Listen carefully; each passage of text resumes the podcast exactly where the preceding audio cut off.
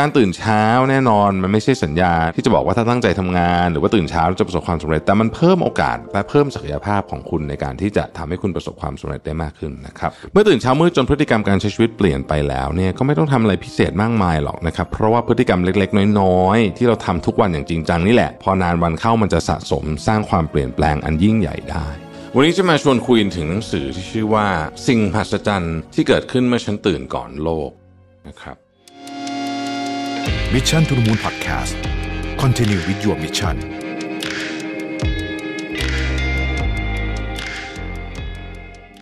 ค้นหาและตั้งค่าความสมดุลในแบบของคุณเองด้วย Mission to the Moon Balance Planner 2024 Find Your Harmony สั่งซื้อได้แล้ววันนี้ที่ Line Official Account @missiontothemoon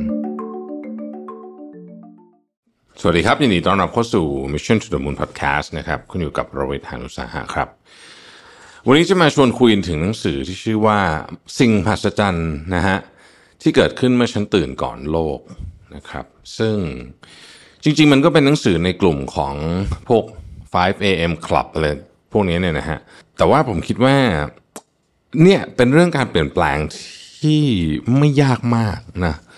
แต่ว่ามีผลอย่างมหาศาลนะครับเนื่องจากตอนนี้เนื้อหาไม่ได้มีอะไรหนักหนาคือถ้าจะให้สรุปกันจริงๆสรุปแป๊บเดียวก็อาจจะจบแล้วนะครับแต่ว่าผมก็เลยจะเล่าให้ฟังแบบสบายๆรวมถึงอยากจะเติมข้อคิดของตัวเองเข้าไปด้วยนะฮะต้องบอกอย่างนี้ก่อนว่าเวลาเช้ามืดเนี่ยมันเป็นเวลาที่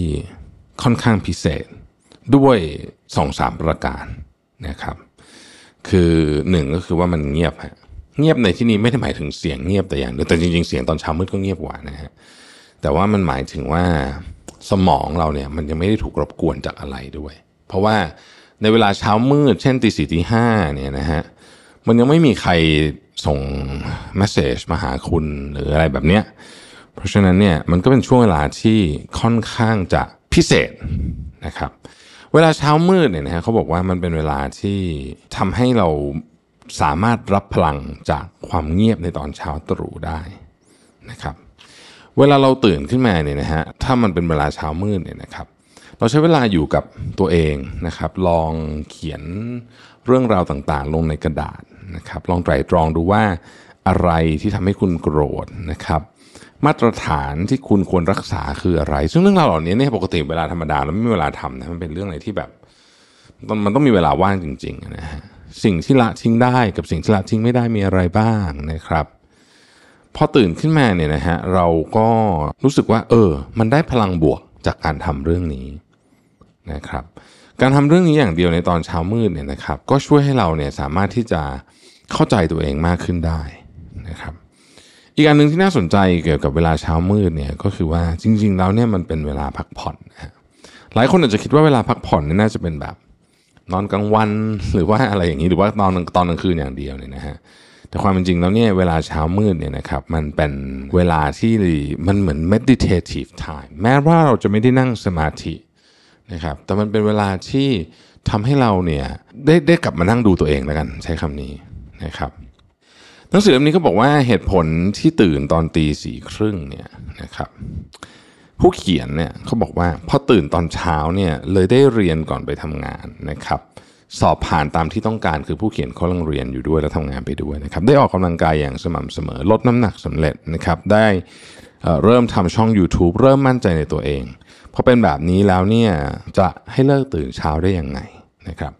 แต่ก็มีคนถามอีกว่าแต่ว่าเรื่องพวกนี้ที่พูดมาทั้งหมดเนี่ยมันก็ไม่ต้อง 4:30 ก็ได้นี่นะให้ไปทำตอนสายๆตอนบ่ายๆก็ได้ไม่ใช่หรือนะครับคำตอบของผู้เขียนเนี่ยผมว่าเป็นคำตอบที่น่าสนใจมากและผมเห็นด้วยสุดๆเขาบอกว่าเวลาเช้ามืดเป็นเวลาที่เราเป็นผู้นำเวลาอื่นเรามักจะถูกดึงไปโดยคลื่นแห่งโชคชะตาในวันๆนึงเนี่ยมีช่วงเวลาที่เรา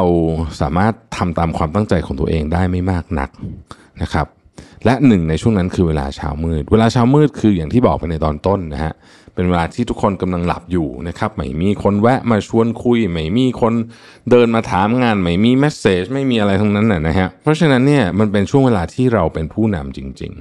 ๆอีกเรื่องนึงเป็นการอธิบายทางวิทยาศาสตร์นะครับก็คือว่าถ้าเกิดว่าคุณตื่นเช้าแล้วคุณนอนพอนะครับช่วงเช้ามืดเนี่ยมันจะเป็นช่วงเวลาที่สมองของเราเนี่ยทำงานแบบเต็มประสิทธิภาพสุด นะครับดังนั้นเรื่องอะไรยากๆนะฮะเราสามารถที่จะจัดการในตอนเช้าเนี่ยด้วยเวลาอันสั้นลงมากผมยกตัวอย่างสมมุติว่าคุณจำเป็นจะต้องอ่านรายงานฉบับหนึ่งที่มีความยาวสัก30หน้านะครับซึ่งมันเป็นอะไรที่ผมทำบ่อยมากนะครับคืออย่างสมมุติว่าเนี่ยมันจะมีเทรนด์มาละเครื่องสำอางปีหน้านะฮะเทรนด์กลุ่มนี้เครื่องสำอางเป็นยังไงเนี่ยมันจะความยาวประมาณเนี้ย 40-50 หน้านะฮะถ้าเกิดว่าคุณอ่านโดยไม่มีสมาธิคือเหมือนกับอ่านหยุดเนี่ยนะอ่านทั้งวันก็อาจจะไม่จบแล้วก็ไม่เข้าใจด้วยนะครับแต่ว่าตอนเช้ามืดเนี่ยเราใช้เวลาเพียงสัก1.5 ชั่วโมงในการที่จะอ่านเรื่องนี้ให้จบนะครับเขาบอกว่าตอนเช้ามืดเนี่ยควรยกให้ตัวเองเป็นอันดับแรกหมายถึงว่ายกเวลาให้กับตัวเองเป็นอันดับแรกนะครับถ้าเราน้ำหนักขึ้นเราต้องควบคุมอาหารออกกำลังกายนะการตื่นเช้าก็เช่นกันนี่เป็นวิธีพิเศษที่ผู้เขียนใช้บ่อยเมื่อต้องการความเปลี่ยนแปลงในชีวิตหรือเหนื่อยกับการทำงานนะครับถ้าใจหดหู่และเหน็ดเหนื่อยเรามักโทษสถานการณ์ที่ทำให้เสียใจมากกว่าที่จะหันกลับมามองตัวเองนะครับเราจะเอาแต่นอนทั้งวันผัดวันประกันพรุ่งหลีกหนีความจริงนะครับกรณีเลวร้ายสุดๆก็คือไปพึ่งพาการพนันหรือว่าเหล้าหรือเกมอะไรพวกนี้ไปเลยผู้เขียนบอกว่าเราไม่ควรหลีกหนีช่วงเวลายากลำบากของชีวิตเพราะจริงๆแล้วเราสามารถสร้างจุดเปลี่ยนได้นะครับปัญหาที่ยิ่งใหญ่กว่าความทุกข์ยากและความยากลำบากคือนะครับแม้จะถึงเวลาที่เราต้องลุกขึ้นแล้วรู้แล้วว่าต้องลุกขึ้นแล้วเนี่ยนะครับแต่เรากลับไม่ยอมเรากลับไม่ลุกขึ้นมาจากหลุมนั้นเราก็เลยฟื้นจากสภาพที่เราไม่พอใจได้ยากหนึ่งในความมหัศจรรย์ของการตื่นเช้ามืดคือเรื่องนี้นั่นเองนะครับการตื่นเช้าจะช่วยหาคำตอบให้สำหรับผู้เขียนแล้วเนี่ยการตื่นตี 4:30 ก่อนออกไปทำงานคือช่วงเวลาแห่งการเยียวยาที่ช่วยลดความเครียดในแต่ละวันในช่วงเวลาส่วนตัวนี้นะครับเราไม่ต้องสังเกตท่าทีคนอื่นหรือใส่ใจกับสถานการณ์ในรอบด้านมากนักเราจดจ่ออยู่กับตัวเองจดจ่ออยู่กับการทำความเข้าใจกับเสียงในหัวตัวเองนะครับเราไม่ถูกกระตุ้นด้วยสิ่งเร้านะครับแล้วก็ถ้าเข้านอนประมาณสัก 4:00 น.ตื่น 4:30 น.เนี่ยก็ถือว่านอนค่อนข้างจะเพียงพอแล้วพอตื่นเช้าขนาดนี้มีเวลาเยอะขนาดนี้เนี่ยนะฮะเราก็เป็นนายของตัวเองในช่วงเวลานี้อย่างแท้จริงนะครับผู้เขียนบอกว่าอารีนาฮัฟฟิงตันเนี่ยซึ่งเป็นหนึ่งในคนที่ให้ความสำคัญกับเรื่องการนอนและการตื่นเช้าเนี่ยนะครับเขาบอกว่าเวลานอนเป็นช่วงเวลาที่ศักดิ์สิทธิ์นะครับก่อนอื่นเลยเนี่ยแม้ว่าเธอจะทำสำนักข่าวเนี่ยนะฮะแต่ว่าเธอจะปิดอุปกรณ์อิเล็กทรอนิกส์ทั้งหมดแล้ววางไว้นอกห้องนอนนะครับจุดเทียนนะครับแช่น้ำนะครับเวลานอนเนี่ยเธอจะใส่ชุดนอนที่สบายที่สุดนะครับแล้วก็ทำแสงในห้องเนี่ยให้มันเหมาะสมกับการนอนนะครับดื่มชาคาโมไมล์สัก1 แก้วแล้วก็อ่านหนังสือที่ไม่เกี่ยวข้องกับงานเช่นนิยายเป็นต้นนะครับเช้ามืดเนี่ยนะครับจริงๆแล้วเนี่ยต้องบอกว่าเป็นเวลาที่ทำให้เราเนี่ยนะครับสามารถที่จะจัดตารางได้ดีด้วยนะครับหนึ่งสิ่งที่ทำในตอนเช้าได้นะครับแล้วก็หลายคนก็ทำเช่นเจฟเบโซสเนี่ยก็คือว่าเขาตื่นเช้านะครับแล้วเขาก็จะเนี่ยใช้เวลากับลูกๆหรือเวลากับอะไรที่มันเป็นเรื่องสำคัญออกกำลังกายเนี่ยนะครับเขาจะจัดตารางการประชุมแรกไว้ตอน 10:00 น.ถ้าเป็นการประชุมที่ใช้สมองเยอะๆเนี่ยก็ทำให้จบก่อนเที่ยงนะครับตอนบ่ายๆพลังสมองจะเริ่มลดลงแล้วเจฟเบโซสบอกว่าจะหลีกเลี่ยงการตัดสินใจให้ได้มากที่สุดดังนั้นการตัดสินใจเนี่ยจะใช้การตัดสินใจเนี่ยพยายามตัดสินใจให้เสร็จก่อนเที่ยงนะครับและถ้ามันเป็นเรื่องใหญ่จริงๆแต่มันไม่ได้ด่วนมากเดี๋ยวพรุ่งนี้ค่อยว่ากันนะครับ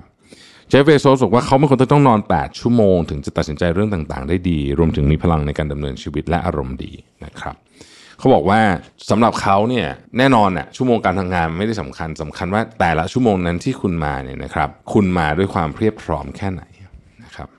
ทีนี้เวลาพูดถึงคำว่าตื่นเช้าหลายคนก็จะไปเหมารวมอยู่กับคำว่าต้องเร่งรีบใช่ไหมแต่จริงๆแล้วมันไม่ได้เป็นแบบนั้นนะครับผู้เขียนบอกว่าเฮ้ยจริงๆแล้วเนี่ยนะชีวิตมันไม่เป็นไปตามแผนหรอกนะครับเขาเล่าถึงตัวเองเขาอพยพไปต่างประเทศตั้งแต่เด็กนะครับพอขึ้นมัธยมปลายก็กลับมาเกาหลีด้วยเหตุผลส่วนตัวนะครับ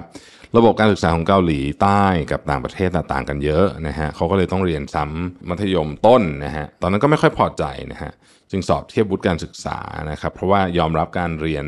ช้ากว่าเพื่อนรุ่นเดียวกันไปเนี่ย1 ปีไม่ได้นะครับในปี 2004 เนี่ยนะฮะก็สอบเทียบวุฒิการศึกษาและเข้ามหาวิทยาลัยได้ตอนนั้นเพิ่งอายุ 18 เองซึ่งก็ถือว่าเร็วกว่าคนอื่น1 ปีแล้วก็ไม่รู้ว่ารีบอะไรนะฮะจึงเรียนหลักสูตร4 ปีจบใน3 ปีนะครับปี 2007 นะฮะจึงเรียนจบมหาวิทยาลัยเมื่อจบเร็วก็คิดว่าจะสอบ LSAT LSAT นี่คือที่เขาสอบไปด้านกฎหมายนะครับก็สอบเอาแสดผ่านแล้วก็เรียนกฎหมายอีก3 ปีนะครับก็เลยเป็นทนายความตอนอายุ25 ปีนะครับ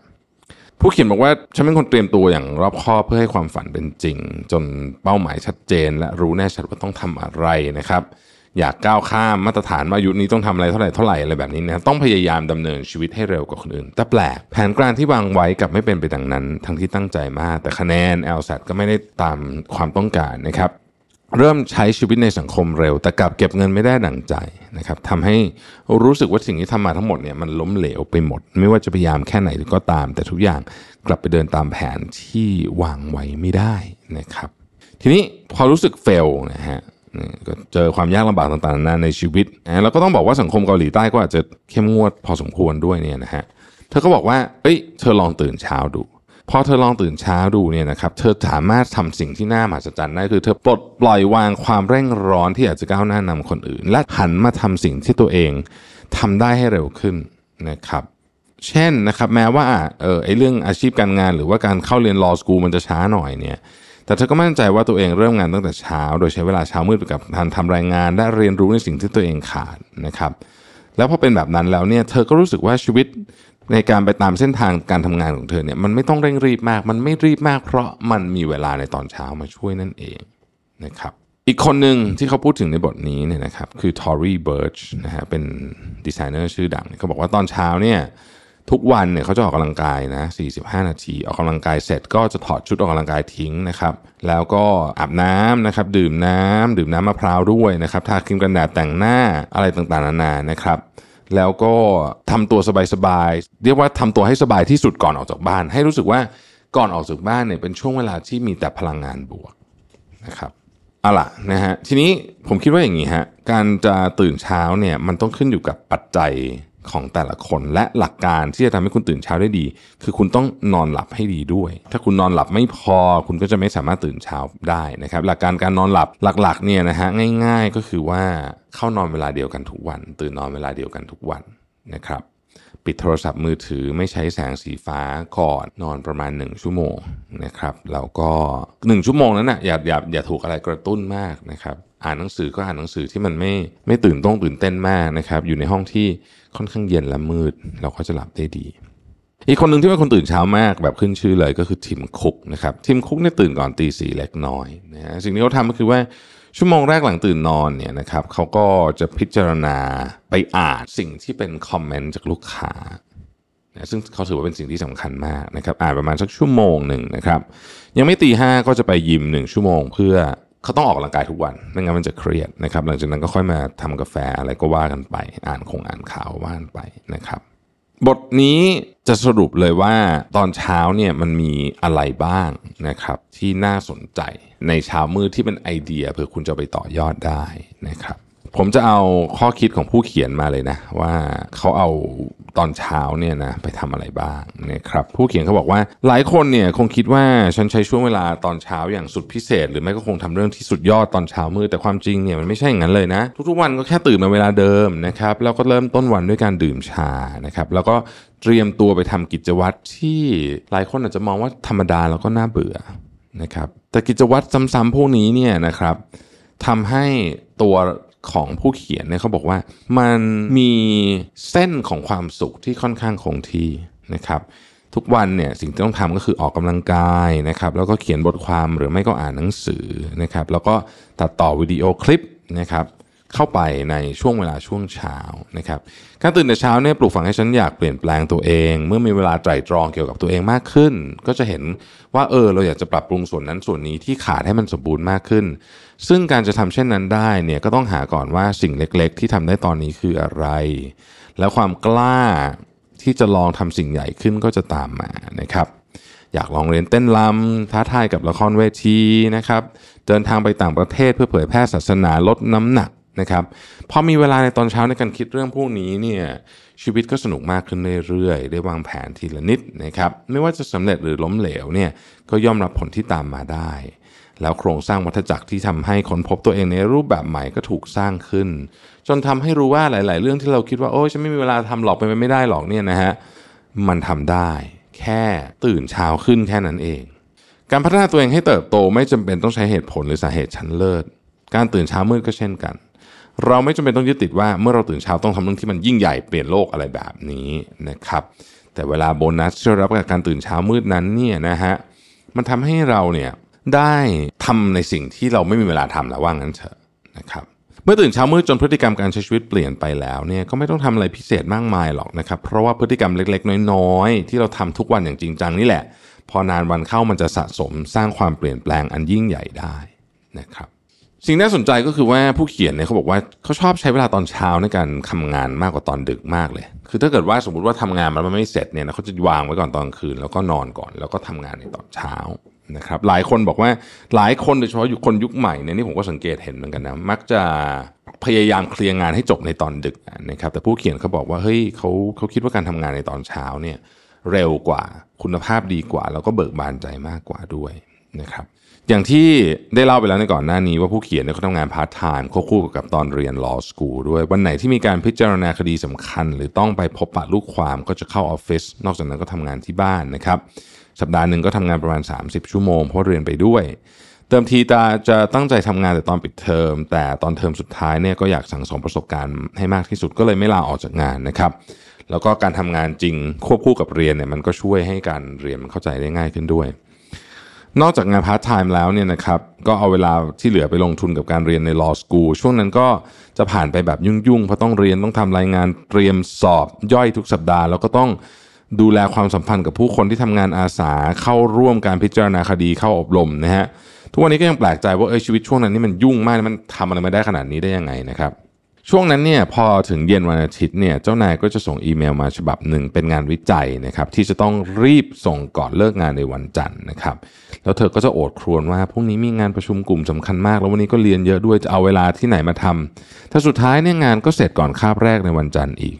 สิ่งที่ทำให้เกิดเรื่องทั้งหมดนี้ได้ทั้งเรื่องเรียนเรื่องงานที่มันมาพร้อมกันแล้วก็เหมือนจะถล่มมารุมมาตุ้มเนี่ยก็คือการตื่นเช้าครับถ้าตื่นตอน 4:30 น.เนี่ยก็จะมีเวลาประมาณ4ชั่วโมงก่อนเข้าเรียนคาบแรก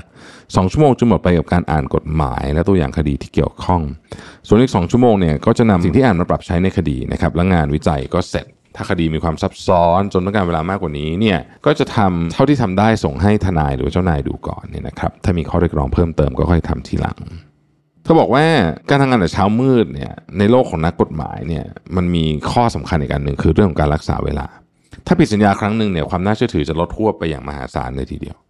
ดังนั้นเนี่ยนะครับจึงจำเป็นต้องใช้ประโยชน์จากเช้ามืดนะครับแม้ว่าตอนนี้เนี่ยเรียนหนังสือจบแล้วแล้วทำงานเป็นทนายประจำเนี่ยแต่ประสบการณ์ตอนทำพาร์ทไทม์ทำให้ติดนิสัยกันจัดการงานหลายๆอย่างให้เสร็จแต่ตอนเช้ามืดตอนเช้ามืดเพื่อนร่วมงานคนอื่นยังไม่ได้ทำงานนะครับแต่ว่าเราเนี่ยทำงานเสร็จไปหลายอย่างแล้วเมื่อถึงบริษัทเนี่ยเราพร้อมกว่าคนอื่นเยอะมากๆนะครับแล้วก็รู้สึกมั่นใจมากขึ้นด้วยพอเห็นว่าต้องตื่นมาทำงานบางคนอาจจะเลือกนอนมากกว่าแต่คนที่เป็นพนักงานบริษัทย่อมรู้ดีว่าการหลีกหนีความเครียดที่ได้รับจากงานและผัดผ่อนไปเรื่อยๆไม่ได้ช่วยให้อะไรดีขึ้นเวลาถูกกดดันให้ทำอย่างดีหรือจัดการให้หมดในคราวเดียวการเริ่มทำงานตั้งแต่เช้ามืดจะช่วยได้มากนะครับอีกเรื่องนึงคือลองขยับตัวตอนเช้ามืดดูนะฮะหลายคนเคยได้ยินคำนี้ว่าการออกกำลังกายในตอนเช้ามืดเนี่ยช่วยให้คุณมีพลังงานไปทั้งวันซึ่งเรื่องนี้เป็นเรื่องที่ถูกนะครับบางคนชอบคิดว่าออกกำลังกายตอนเช้ามืดแล้วจะทำให้แบบเหนื่อยล้าไม่มีแรงจริงๆเราไม่ใช่เลยนะฮะการออกกำลังกายตอนเช้ามืดเนี่ยนะครับจะช่วยให้แจ่มใสจะช่วยให้สมองไม่เหนื่อยล้าจะช่วยให้ร่างกายเนี่ยรู้สึกเบาสบายและมีสมาธินะครับดังนั้นคุณไปดูได้เลยฮะว่าคนส่วนใหญ่ที่เป็นแบบคนที่เก่งๆประสบความสำเร็จเนี่ยหนึ่งในรูทีนประจำตอนเช้าของเขามักจะมีการออกกำลังกายด้วยเสมอนะครับการออกกำลังกายเนี่ยยังช่วยเพิ่มความมั่นใจให้กับเราได้อีกด้วยนะฮะแล้วก็จริงๆนะผมบอกเลยว่าตอนเช้ามืดเนี่ยเนื่องจากว่ามันไม่มีใครมายุ่งเลยคุณเพราะฉะนั้นคุณออกกำลังกายไปให้มันจบไปเลยเนี่ยนะครับถ้ามันมีโอกาสที่ถ้าเกิดว่าคุณจะออกกำลังกายตอนเย็นซึ่งก็ดีกว่าไม่ออกนะฮะแต่ว่าออกตอนเย็นเนี่ยมันมีโอกาสที่จะมีงานแทรกอะไรแบบนี้นะครับอีกสิ่งหนึ่งที่น่าทำมากๆเลยในตอนเช้ามืดเนี่ยก็คือการอ่านหนังสือนะครับผู้เขียนเขาบอกว่าสมัยก่อนนะเขาไม่ค่อยชอบอ่านหนังสือหรอกเพราะว่าอ่านช้ามันก็ไม่สนุกแถมมันต้องอ่านเรื่องคดีอยู่แล้วแบบนี้นะหนังสือเรื่องอื่นก็ขี้เกียจจะอ่านนะครับบ้านก็เต็มไปด้วยหนังสือที่ซื้อมาเต็มไปหมดนะฮะกองดองสูงเป็นภูเขาเลยทีเดียวอย่างไรก็ดีเมื่อตื่นเช้าเนี่ยเธอก็รู้สึกว่าเธอก็มีเวลาอ่านหนังสือมากขึ้นนะครับพออ่านหนังสือมากขึ้นเสร็จแล้วเนี่ยก็เลยมีโอกาสได้ทำ YouTube นะครับแล้วก็เป็นยูทูบเบอร์ก็ใช้เวลาตอนเช้าเนี่ยอ่านหนังสือหาข้อมูลตัดต่ออะไรต่างๆพวกนี้เนี่ยนะครับก็เลยกลายเป็นว่านอกจากเป็นรายได้เสริมไปอีกอันนึงแล้วเนี่ยนะฮะทำให้ได้รับความรู้ใหม่ๆหลุดกรอบจากความคิดเดิมๆไปคุยกับคนอื่นก็คุยกันรู้เรื่องมากขึ้นคนที่อ่านหนังสือเยอะๆเนี่ยนะครับ แล้วก็ยิ่งถ้าเกิดว่ามาถ่ายทอดผ่าน YouTube แบบนี้เนี่ยนะฮะความทรงจำพวกนี้มันจะอยู่ในสมองที่เราเก็บไว้บางทีเวลาคุยงานคุยอะไรกับผู้ใหญ่แล้วเรายกสถิติอะไรบางอย่างขึ้นมาซึ่งมันแบบป๊อปออกมาอย่างนี้เลยเนี่ยนะฮะมันสร้างความประทับใจให้อีกฝ่ายหนึ่งได้เป็นอย่างดีมากเลยทีเดียวงานอดิเรกก็เหมาะที่จะทำตอนเช้ามืดเช่นกันสำหรับงานอดิเรกของผู้เขียนนั่นก็คือการเปิดช่อง YouTube นะครับคือตอนแรกเนี่ยเธอก็เรียนตัดต่อวิดีโอนะจากหนังสือนะฮะแล้วก็ซื้อ Premiere Pro มาตัดต่อวิดีโออะไรเงี้ยแล้วก็ตัดตอนเย็นแต่เธอพบว่าการตัดต่อวิดีโอตอนเย็นเนี่ยมันเหนื่อยแล้วก็บางทีมันแบบมันไม่ค่อยมีแรงจะทำแล้วดังนั้นเธอก็เลยเปลี่ยนเป็นตัดต่อในตอนเช้าแทนนะครับซึ่งเธอรู้สึกว่าการตัดต่อวิดีโอในตอนเช้าและการทำคลิป YouTube ในตอนเช้าเนี่ยมันทำให้เหมือนกับว่ามันเป็นการส่งพลังบวกซึ่งพอตอนเช้าเราพลังบวกเยอะเนี่ยไปให้กับคนดูด้วยซึ่งก็มีโอกาสที่ทำให้คลิปนั้นเนี่ยมันจะมีแนวโน้มที่จะประสบความสำเร็จมากกว่าด้วยอันนี้ผมแทรกประสบการณ์ส่วนตัวนะครับก็คือว่าเรื่องนี้เป็นเรื่องจริงนะฮะถ้าตอนไหนที่อัดวิดีโอแล้วตอนนั้นเนี่ยมันเป็นตอนที่เรารู้สึกว่าเราอยู่ในโหมดพลังบวกเยอะๆเช่นตอนเช้าตอนอะไรอย่างนี้เนี่ยนะครับวิดีโอนั้นจะได้รับความนิยมมากกว่าวิดีโอตอนอื่นนะฮะการเรียนอะไรพวกนี้ก็เหมือนกันหมดนะครับทีนี้ผมจะเอาสิ่งที่อยู่ในหนังสือเล่มนี้ก็คือนิสัยยามเช้าของยอดคนที่เราพูดไปหลายๆคนแล้วเนี่ยนะครับมาบอกว่าคนแต่ละคนเนี่ยเขาทำอะไรกันบ้างในตอนเช้าอีลอนมัสก์ครับอีลอนมัสก์เนี่ยบอกว่าถ้าตื่นมาตอนเช้าเนี่ยแล้วรู้สึกว่าอนาคตดีกว่าเดิมแสดงว่าวันนั้นเป็นวันที่ดีนะครับอีลอนมัสก์บอกว่าสิ่งแรกที่ผมทำหลังจากนอนหลับ6ชั่วโมงนะครับและตื่นตอนเช้าก็คือตอบอีเมลเชิงวิพากษ์วิจารณ์ประมาณ30นาทีหลังจากนั้นค่อยดื่มกาแฟแค่นี้ก็ทำให้ผมยุ่งมากจนไม่ค่อยได้กินอาหารเช้าละนะครับหลังจากนั้นส่งลูกชาย5คนไปโรงเรียนผมจึงไปทำงานนะครับแล้วผมจะประชุมสำคัญเกี่ยวกับวิศวกรรมและงานออกแบบในช่วงเช้านี่คืออีลอนมัสก์นะครับโอปราห์ วินฟรีย์ครับโอปราห์ วินฟรีย์ตื่น 6:20 นาทีนะครับดื่มชาจากนั้นออกกำลังกาย50นาทีนั่งสมาธิอีก20นาทีก่อนกินอาหารถ้าบอกว่าการนั่งสมาธิในตอนเช้าเป็นกระบวนการในการเตรียมจิตใจเพื่อให้พร้อมสำหรับวันใหม่นะครับไม่ว่าจะอยู่ที่ไหนบนโลกนี้ก็ตามเธอจะปิดประตูนั่งลงและพิจารณาลมหายใจนะครับเธอบอกว่าเสียงนาฬิกาปลุกทำให้เธอไม่สบายใจจึงเริ่มต้นอย่างเช้าอย่างสงบโดยปล่อยให้ตัวเองเนี่ยตื่นขึ้นมาเองในเวลา 6:20 นทุกวันนะครับแล้วทอดสายตามองดวงอาทิตย์ที่กำลังลอยขึ้นหรือไอหมอกที่เกี่ยวเกาะไปตามกิ่งไม้แล้วสัมผัสถึงตัวตนของตัวเองที่อยู่ในธรรมชาติที่แสนยิ่งใหญ่นั้นนะครับเพลิดเพลินไปกับสิทธิพิเศษในการฟังเสียงนกร้องจริงๆที่ไม่ใช่เสียงนกร้องจาก Twitter นะฮะริชาร์ด แบรนสันนะครับริชาร์ด แบรนสันบอกว่าผมเป็นคนตื่นเช้าเสมอการตื่นเช้าเนี่ยผมให้ความสำคัญกับเรื่องของการดูแลสุขภาพร่างกายหรือพยายามมีทัศนคติในแง่บวกนะครับไม่ว่าจะอยู่ที่ไหนของโลกเนี่ยจะตื่นพยายามตื่นประมาณ 5:00 นนะครับแล้วก็ออกกำลังกายแล้วก็ดูแลครอบครัวก่อนไปทำงานตอนเช้ามืดเนี่ยนะครับหลังจากออกกำลังกายแล้วอะไรแล้วเนี่ยนะครับก็จะไล่ตามข่าวที่ค้างๆอยู่นะครับแล้วก็อาจจะเริ่มต้นพูดคุยกับทีมงานบางอย่างนะครับชีวิตไม่มีการซ้อมใหญ่ฉะนั้นในแต่ละวันต้องใช้ชีวิตให้ดีที่สุดการตื่นเช้าแน่นอนมันไม่ใช่สัญญาณที่จะบอกว่าถ้าตั้งใจทำงานหรือว่าตื่นเช้าจะประสบความสำเร็จแต่มันเพิ่มโอกาสและเพิ่มศักยภาพของคุณในการที่จะทำให้คุณประสบความสำเร็จได้มากขึ้นนะครับริชาร์ด แบรนสันนะครับเจมี่ ไดมอนด์นะครับ CEO ของ JP Morgan นะฮะเจมี่ ไดมอนด์ตื่น 5:00 นนะครับมาอ่านบทความจำนวนมากเพราะว่าเขาทำงานในสาย Finance พวกนี้ก็ต้องอ่าน Research เยอะนะครับเป็นเวลา1ชั่วโมงถึง2ชั่วโมงครึ่งนะครับดูเดือดจริงๆนะฮะบทความเยอะจริงๆนะครับแต่ว่าถ้าเกิดว่าพักร้อนเนี่ยเขาจะไม่อ่านพวกนี้เลยเขาจะอ่านหนังสือนะครับหลังจากอ่านบทความไป2ชั่วโมงแล้ว 7:00 นจะออกกำลังกาย45นาทีนะครับก็สลับกันไประหว่างออกกำลังกายประเภทยืดเหยียดร่างกายนะครับโยคะบ้างนะฮะวิ่งบ้างนะครับแล้วก็ดื่มกาแฟ1แก้วตอนเช้าเนี่ยเจมี่ไดมอนด์บอกว่าเขาไม่หิวเขาก็เลยไม่กินอาหารเช้านะครับเขาให้คำแนะนำสำหรับพวกเราว่าคุณควรรักษาสมดุลระหว่างการใช้ชีวิตการทำงานเอาไว้จัดการกับเพื่อนครอบครัวจิตวิญญาณสุขภาพกายสุขภาพใจทุกอย่างเนี้ยเป็นเรื่องของตัวคุณเองไม่ใช่เรื่องของคนอื่นเลยนะครับแนนซี่ เพโลซีครับประธานสภาผู้แทนราษฎรแห่งสหรัฐอเมริกาอดีตสินะฮะประธานอดีตสภาผู้แทนสหรัฐอเมริกาก็แนนซี่ เพโลซีนี่ก็อายุเยอะแล้วนะฮะ80กว่าแล้วนะครับแนนซี่ เพโลซีตื่น 5:00 นนะครับแล้วก็เริ่มต้นวันด้วยการเดินนะครับเดินเร็วๆนะครับแล้วก็พูดคุยกับเลขานะครับส่งข้อความไปขอบคุณผู้สนับสนุนงานที่ค้างๆมาจากเมื่อวานนี้นะครับเมื่อออกกำลังกายเสร็จแล้วเนี่ยนะครับก็จะอ่านหนังสือพิมพ์ 3-4 ฉบับแล้วก็น่าสนใจมากนะครับแนนซี่ เพโลซีกินไอศครีมดาร์กช็อกโกแลตเป็นอาหารเช้าติดต่อกันมาหลายปีแล้วนะครับเขาบอกว่าก็คนอื่นกินกาแฟเธอก็กินไอติมดาร์กช็อกโกแลตก็ไม่เห็นเป็นไรเลยนะฮะน่าสนใจดีนะครับ มิเชลโอบามานะครับอดีตสุภาพสตรีหมายเลขหนึ่งตื่นตีสี่ครึ่งครับเราไปยิมครับการออกกำลังกายนั้นยิ่งทำนานยิ่งหลงไหลนะยิ่งเห็นผลลัพธ์นะครับเมื่อออกกำลังกายเสร็จแล้วเนี่ยเธอก็จะกลับมาเพื่อทำอาหารเช้านะฮะมิเชลโอบามาชอบกินไข่คนนะครับกับไส้กรอกไก่งวงนะฮะแล้วก็เกรปฟรุตสดเป็นอาหารเช้านะครับเธอจะไม่ทานอาหารเช้ามากจนเกินไปนักนะครับเธอจะพยายามให้เด็กๆเนี่ยมีผักผลไม้ในทุกมื้อนะครับนานๆจะกินพิซซ่าไอศครีมบ้างก็ได้นะครับงานแรกสุดของทุกวันนะผมชอบนะไอเดียนี้นะฮะงานแรกสุดของทุกวันมิเชลโอบามาบอกว่าคือการทำให้ตัวเองมีความสุขครับไม่ว่าจะเป็นทางจิตใจหรือร่างกายนะแล้วกิจวัตรประจำวันต่างๆจะเชื่อมโยงเข้าหากันด้วยจุดประสงค์นี้เองครับ CEO ของ Alves นะครับจะตื่นนอนไปตามฤดูกาลฮะฤดูหนาวจะตื่นตีสามเช้าจังฤดูอื่นจะตื่นประมาณตีห้านะครับโดยที่แทบไม่ต้องใช้นาฬิกาปลุกเลยทันทีที่ตื่นปุ๊บจะเดินไปหยิบน้ำเปล่า1แก้วเพื่อดื่มหรือกาแฟนะฮะแล้วก็เริ่มเอางานมาดูนิดหนึ่งนะครับหลังจากนั้นก็จะนั่งรูปแมวเพื่อชมพระอาทิตย์ขึ้นเอาแมวมาชมพระอาทิตย์ขึ้นด้วยนะครับจนถึง 18:30 พอ 7:00 นก็จะเตรียมตัวไปทำงานนะครับแล้วก็ประมาณสัก 8:00 นก็ถึงที่ทำงานJocko Willing นะฮะเป็นผู้บัญชาการสูงสุดของ Navy SEAL นะครับตื่นตีสี่นะครับเพราะรู้สึกว่าเป็นชัยชนะที่ได้ตื่นก่อนคนอื่นโดยตั้งนาฬิกาปลุก3เรือนนาฬิกาดิจิตอลนาฬิกาสายถ่านและนาฬิกาไขลานนะครับความจริงเรือนเดียวก็พอแล้วแต่เตรียมเผื่อไว้เมื่อลุกขึ้นแล้วเนี่ยนะครับก็จะถ่ายรูปนาฬิกาข้อมือเพื่ออัพ Twitter การทำแบบนี้จะช่วยให้กระตุ้นคนอื่นและตัวผมเองได้นะครับเขาจะเตรียมชุดที่ใส่ตั้งแต่เมื่อคืนเป็นชุดออกกำลังกายเนี่ยนะฮะแล้วก็ไปออกกำลังกายที่ยิม1ชั่วโมงถ้าอากาศดีก็จะไปชายหาดบางทีก็ว่ายน้ำบางทีก็เล่นเซิร์ฟ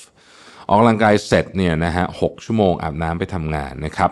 ตอนเช้าไม่ค่อยหิวก็เลยกินถั่วแทนนะครับเขาบอกว่าทุกคนไม่จำเป็นต้องตื่นตีสี่สำคัญว่าไม่ว่าจะตื่นเมื่อไหร่ขอให้ขยับตัวผมชอบตื่นปุ๊บขยับตัวเลยนะฮะเอาละนี่คือไอเดียต่างๆของเรื่องการตื่นเช้าผมสรุปอย่างนี้ผมคิดว่าการตื่นเช้าเนี่ยมันไม่จำเป็นว่าต้องตื่นเช้าเราจะต้องประสบความสำเร็จเหมือนที่อาจารย์ชัชชาติเคยบอกแต่ต้องตื่นมาต้องรู้ว่าจะทำอะไรนะครับเผอิญเวลาเช้ามันมีคุณประโยชน์หลายอย่างหนึ่งอย่างที่ผมบอกมันเงียบมันยังไม่มีใครกวนมันยังไม่มีใครมาแทรกตารางเราอะไรที่ตอนเย็นๆทำได้ยากบางทีคุณลองเปลี่ยนมาทำตอนเช้าดูคุณจะพบว่ามันง่ายขึ้นเยอะเลยนะครับหรือแม้กระทั่งก่อนนอนทำได้ยากเปลี่ยนมาทำตอนเช้าจะง่ายขึ้นเยอะเช่นการนั่งสมาธิหรือว่าการทำอะไรพวกนี้ช่วยเยอะนะผมว่านะครับก็ลองดูว่าเราจะสามารถปรับเรื่องนี้เข้ามาในชีวิตเราได้ไหมหนังสือเล่มนี้เป็นหนังสือเล่มหนึ่งที่ดีนะครับแล้วก็อยากให้ทุกคนได้มีโอกาสอ่านกันนะครับสิ่งมหัศจรรย์ที่เกิดขึ้นเมื่อฉันตื่นก่อนโลกขอบคุณที่ติดตาม Mission to the Moon นะครับสวัสดีครับ Mission to the Moon Podcast Continue with your mission